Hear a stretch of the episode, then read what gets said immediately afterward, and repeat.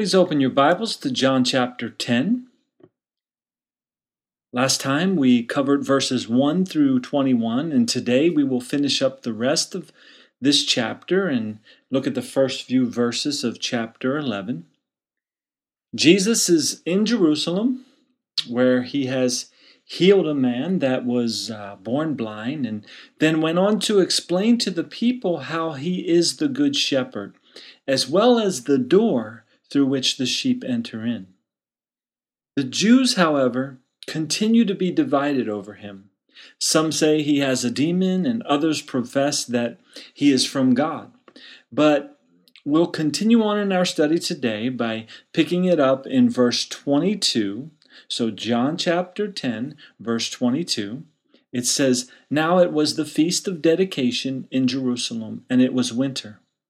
And Jesus walked in the temple in Solomon's porch.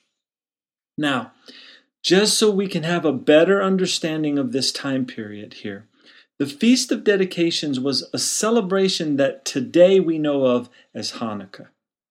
They celebrated the fact that a man named Judas Maccabee he had put together a band of warriors to overthrow a very harsh and nasty king of Syria named uh, Epiphanes he had um, desecrated the temple before he was defeated by uh, Judas Maccabee and his group in 164 BC. But to this day, the Jews still celebrate this time through what is called, like I said, Hanukkah, or another name is the Feast of Lights. So, as Jesus walked into the temple here, this is what was going on. They were celebrating this fact. Verse 24 says, Then the Jews surrounded him and said to him, How long do you keep us in doubt? If you are the Christ, tell us plainly. Now, that word surrounded there in this verse, verse 24, is a Greek word that implies they, they boxed him in or, or backed him into a corner. It's funny to me, though, uh, that they said to him, How long do you keep us in doubt? If you are the Christ, tell us plainly. Well, as we've been studying, if you've been following along here through the Gospel of John, could it get any plainer? Has he not already healed a lame man and a blind man? Has he not already explained to them that he is the door and he is the good shepherd? Was it not enough that right in front of them he convicted men of their sin and forgave the sin of a woman caught in adultery? He's already told them that he is one with the Father and has come down from heaven, but they refuse to believe in him.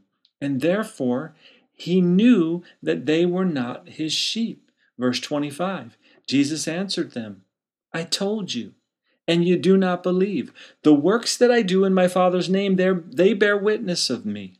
But you do not believe because you are not of my sheep, as I said to you. My sheep hear my voice, and I know them, and they follow me. And I give them eternal life, and they shall never perish. Neither shall anyone snatch them out of my hand. My Father who has given them to me is greater than all, and no one is able to snatch them out of my Father's hand.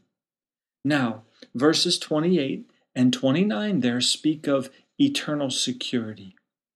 But before those verses, in verse 27, Jesus said, My sheep hear my voice, and I know them, and they follow me.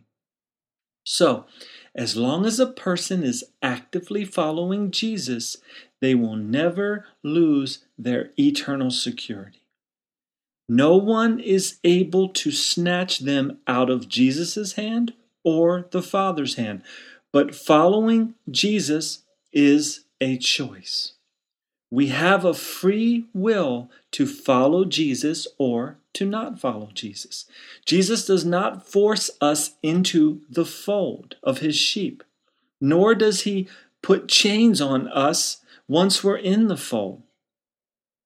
But as long as you continue to follow Jesus, you will be safe and secure. Do you see that? He is the good shepherd that laid down his life to purchase us with his blood, and he will by no means let us go. There's a there's a song on the radio. It's a great song uh, by a young man named Phil Wickham, and and the song is called "Safe." And I love the words that Phil wrote in that song. It it says, "You will be safe in His arms because the hands that hold the world are holding your heart." This is the promise He made. He will be with you always, and when everything is falling apart, you will be safe in his arms. You see, but God doesn't have slaves, he has children, people who willfully choose to follow him and continue to follow him. Jesus continues on in verse 30 I and my Father are one. So, they wanted him to tell them plainly if he was the Christ, and here again he makes it very plain and clear. Once again, they had a choice to follow him, but what did they do? Verse 31 Then the Jews took up stones again to stone him. It's sad, isn't it? But, you know, it's still the same way today. Some people just refuse to believe in Jesus Christ.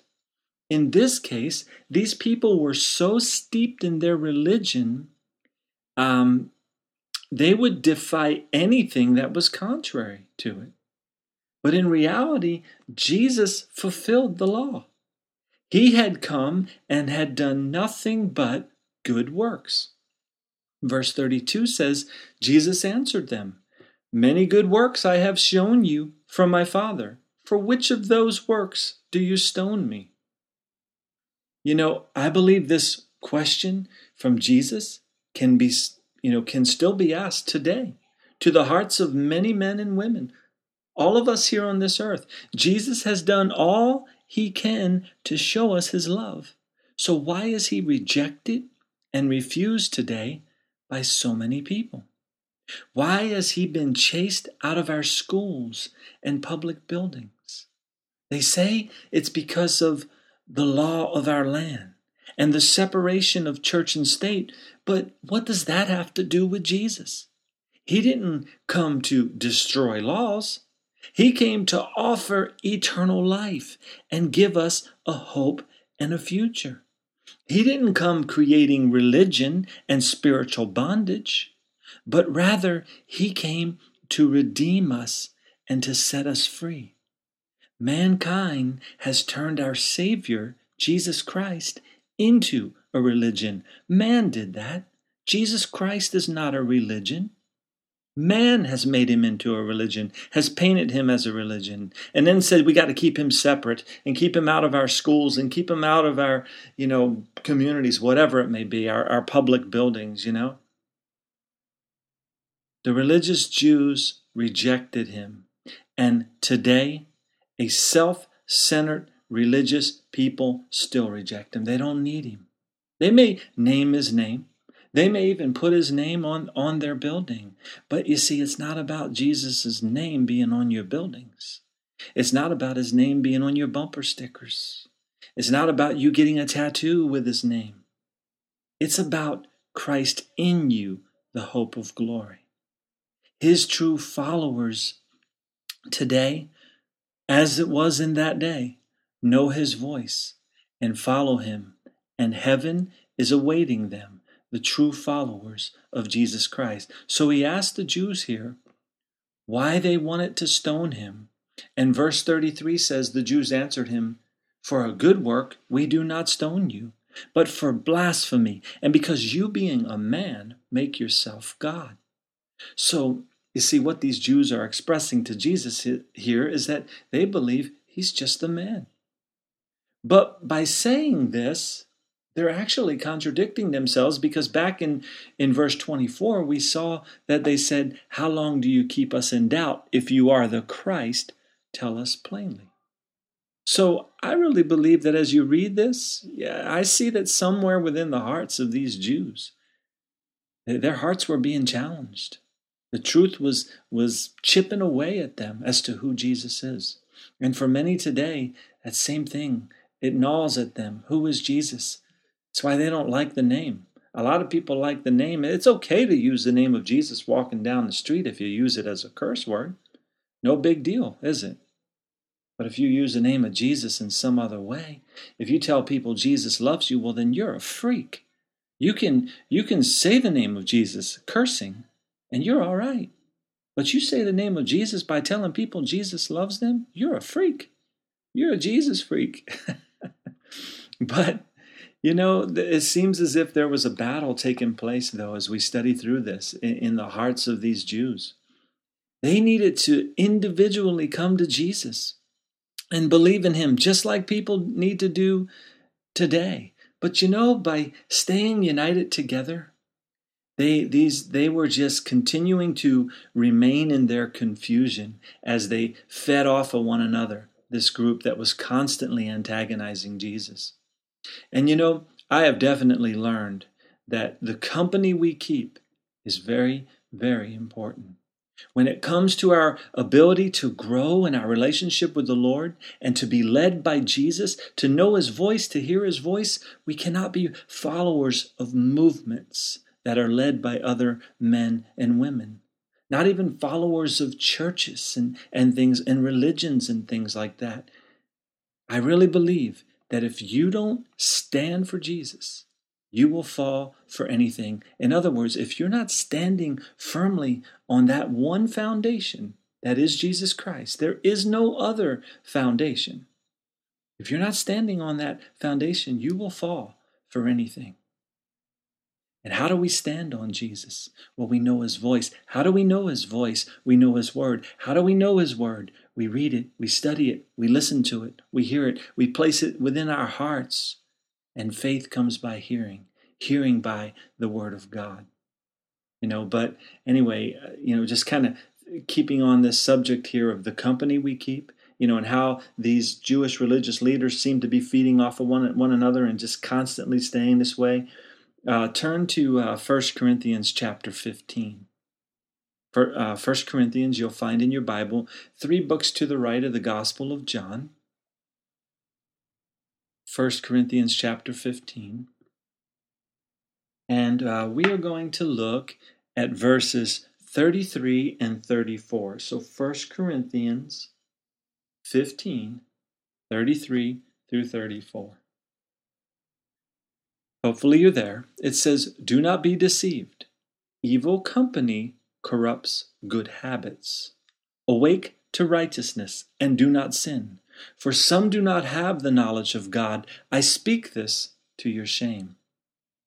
You see, don't expect to be able to hang around with those that are not followers of Jesus Christ, that are not listening to his voice, that are not of his sheepfold, and, and expect to grow as a Christian. You see, followers of Jesus are leaders and not followers. You see, we have one leader, and, and we're to be not of this world, following that leader and standing firm and strong in the truth of his word and who he is, and on the fact that he is the King of kings and the Lord of lords, and he is coming again. Back in John chapter 10, you can go ahead and turn back there. Um, these men are all banded together for a common cause. We've seen a few different times where some of them are touched in their hearts by the things Jesus does, but others remain staunch in their criticism and attacks on him. Um, so in verse 33, they accuse Jesus of blasphemy because they say he makes himself God. Verse 34 says, Jesus answered them, Is it not written in your law? I said, You are gods. Now, that word gods there is the Greek word theos, but when Jesus spoke this to the Jews, he was speaking in Hebrew. And here, Jesus quotes Psalm 82 6 to them, which was taken from their law. Psalm 82 6 says, I said, You are gods, and all of you are children of the Most High. You see, if you ever want to go ahead and study Psalm 82, this psalm was addressed to the judges of Israel. They were called gods not because they were divine, but because they represented God when they judged the people. Today, we adjust our, excuse me, um, address our judges with the words, Your Honor, right? Even though some of them are of questionable character. You see, as Jesus spoke Hebrew to these Jews in the Gospel of John, he used the word Elohim when he said this to them, meaning that they were mighty ones in the land. Remember um, that, that these men that Jesus are speaking to, they're, they're Pharisees and scribes. They are responsible for the Word of God. So they should be spokesmen for God. Verse 35 If he called them gods, to whom the word of God came, and the scripture cannot be broken, do you say of him whom the Father sanctified and sent into the world, You are blaspheming, because I said, I am the Son of God? You see, Jesus is saying here that if unjust judges can be called gods in the Old Testament, how much more right does he have to be called the Son of God? Those judges were born into the world just like every other fallen man. Jesus, however, was sanctified and sent by God into the world. Jesus cannot deny the fact that he is God, but he can deny the fact that he was blaspheming. Now, I know you are familiar with these verses, but let's turn to John chapter 1. And some of you may not be familiar with these verses. John chapter 1, so just go back a few chapters in the Gospel of John here to chapter 1. And um, let's start reading in verse 1. So, John 1 1. In the beginning was the Word, and the Word was with God, and the Word was God. He was in the beginning with God. All things were made through him, and without him nothing was made that was made. Now, just for the sake of time here, jump down to verse 14. It says, And the Word became flesh and dwelt among us, and we beheld his glory, the glory as the only begotten of the Father, full of grace and truth. You see, it doesn't get any plainer than that. Jesus is God in the flesh. And as they question him, he could not deny who he was and is. But he is pointing out to them um, that he is not blaspheming by saying he is the Son of God. Go ahead and turn back to John chapter 10, verse 37 and 38. Say, If I do not do the works of my Father, do not believe me. But if I do, though you do not believe me, believe the works that you may know and believe that the Father is in me and I in him. So here Jesus is pleading with them to believe. If they want to deny him, Jesus is saying, at least believe as a result of the works you have seen me do. You know, I, I read another paraphrase of verse 38, and I, I like it. I really don't like paraphrases of, of the Bible, but this one is, it just really hits it real well here. And I'm just going to read it to you the way it's, it's paraphrased. Um, those verses that we just read there, 37 and 38. Here's a paraphrase of it. If I do the works of my Father, then though you though you may not be convinced by what I say, then be convinced by what I do. Though you resist the evidence of my words, yield to the evidence of my work. In this way, you learn to know and believe that I and my Father are indeed one, He and me, and I and Him, and that in claiming to be His Son, I speak no blasphemy. But what decision did the Jewish men make here? Look at verse 39. Therefore they sought again to seize him, but he escaped out of their hand. And here again in that verse we see that Jesus' hour had not yet come. It's not time for him to permit them to seize him. He still has work left to do. At this point in time, Jesus is entering into his third year of ministry. It won't be long from now when he will allow them to go ahead and capture him, and Jesus will go to the cross. But for now, Jesus continues on, and verse 40 says, and he went away again beyond the Jordan to the place where John was baptizing at first, and there he stayed.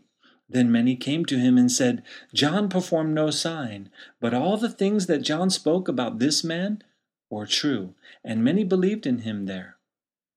Okay, so it seems here as if this group of people that followed Jesus to this place, as it says there beyond the Jordan, were true believers in Jesus. They were not like this other group of people that were constantly antagonizing Jesus and refusing to believe in him. And, you know, the same holds true today. There are many people that, just like I said earlier, won't believe. They want to say, well, if Jesus is this, then why this? If God this, then why that? When they just don't want to get into the Word of God and find out who God really is like we're seeing as we go through these studies. And continuing on in our study, verse 1 of chapter 11 says, Now a, a, certain man was sick, Lazarus of Bethany, the town of Mary and her sister Martha. It was that Mary who anointed the Lord with fragrant oil and wiped his feet with her hair, whose brother Lazarus was sick. Now, when we get to chapter 12, we will look at the story of how Mary anointed Jesus' feet. But the topic here is that Lazarus was sick. You see, Jesus had a close and a personal relationship with this family, and especially with Lazarus. Therefore, the sisters sent to him, saying, Lord, behold, he whom you love is sick, there in verse 3, right? Um, now, there are three different words used in uh, the Bible for the word love. As you may or may not know, the, the New Testament was written in Greek. Okay? In the Greek language, there are actually four words used to describe love. There's the word storge, and that's the kind of love that you would use to express your love for a little puppy, something like that. There's the word eros. Uh, that's that's sexual kind of love. There's the word phileo, where we get the word Philadelphia from, and and that word expresses a, a brotherly love. Agape is an unconditional love where you love expecting nothing in return. John 3:16 is that kind of love. You know that verse if not look that verse up. That's unconditional love for God so loved the world that he gave his only begotten son. That's God's kind of love, agape love. But here in verse 3, the word used for love is the Greek word phileo. Jesus was God and he was there, he was here on the earth. He was showing the world agape love, unconditional love, but he was also a man. And he made friendships with people and had brotherly love for people. You and me today are still faced with the same opportunities. We receive God's agape love, and we can also give out God's agape love, unconditional love. Turn to um, uh, 1 John chapter 4. So it's toward the back of your Bibles. You'll find 1 John, 2 John, 3 John, John, all those Johns together. Or we're going to look at 1 John chapter 4. And uh, let's look down. Let's start reading in verse 19. So hopefully you've got you're there in your Bibles and you've got your Bibles open to that page, 1 John chapter 4, verse 19. It says, "We love him because he first loved us." So we see here that mankind was not the initiator of agape love, true love, unconditional love. Like I said earlier, John 3:16 says God so agapeo the world that he gave his only begotten son. Romans 5 8 says that God demonstrates his own agapeo or agape love toward us in that while we were still sinners, Christ died for us. You see, that's unconditional love. You don't have to do something to earn it. And John 15 13 says, Greater love or greater agape has no one than this, than to lay down one's life for his friends.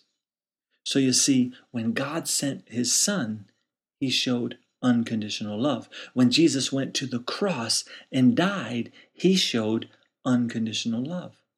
Now, here in 1 John chapter 4, as evidence that we have received unconditional love, verse 20 goes on to say, if someone says, I agapeo God, and hates his brother, he is a liar. For he who does not agapeo his brother, whom he has seen, how can he agapeo God, whom he has not seen?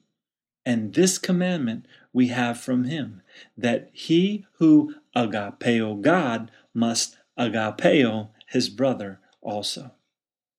So you see, we have received God's unconditional love, and we should be reflecting God's unconditional love upon others.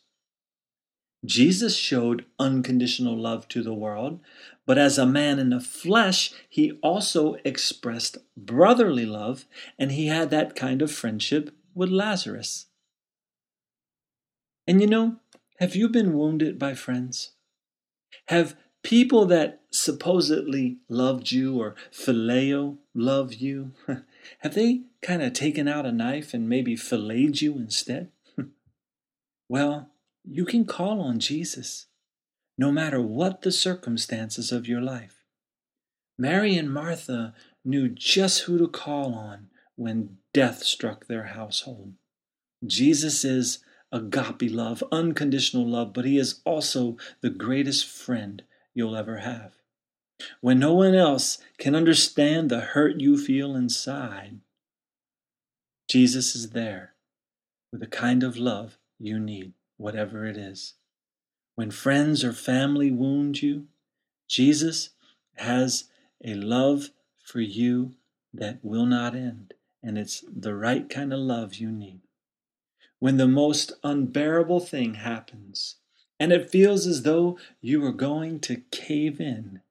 There is no greater love than Jesus. We will stop here in our study today. God bless, guys. Thanks for li- listening. Stay plugged into God's Word. Know the truth about who Jesus really is.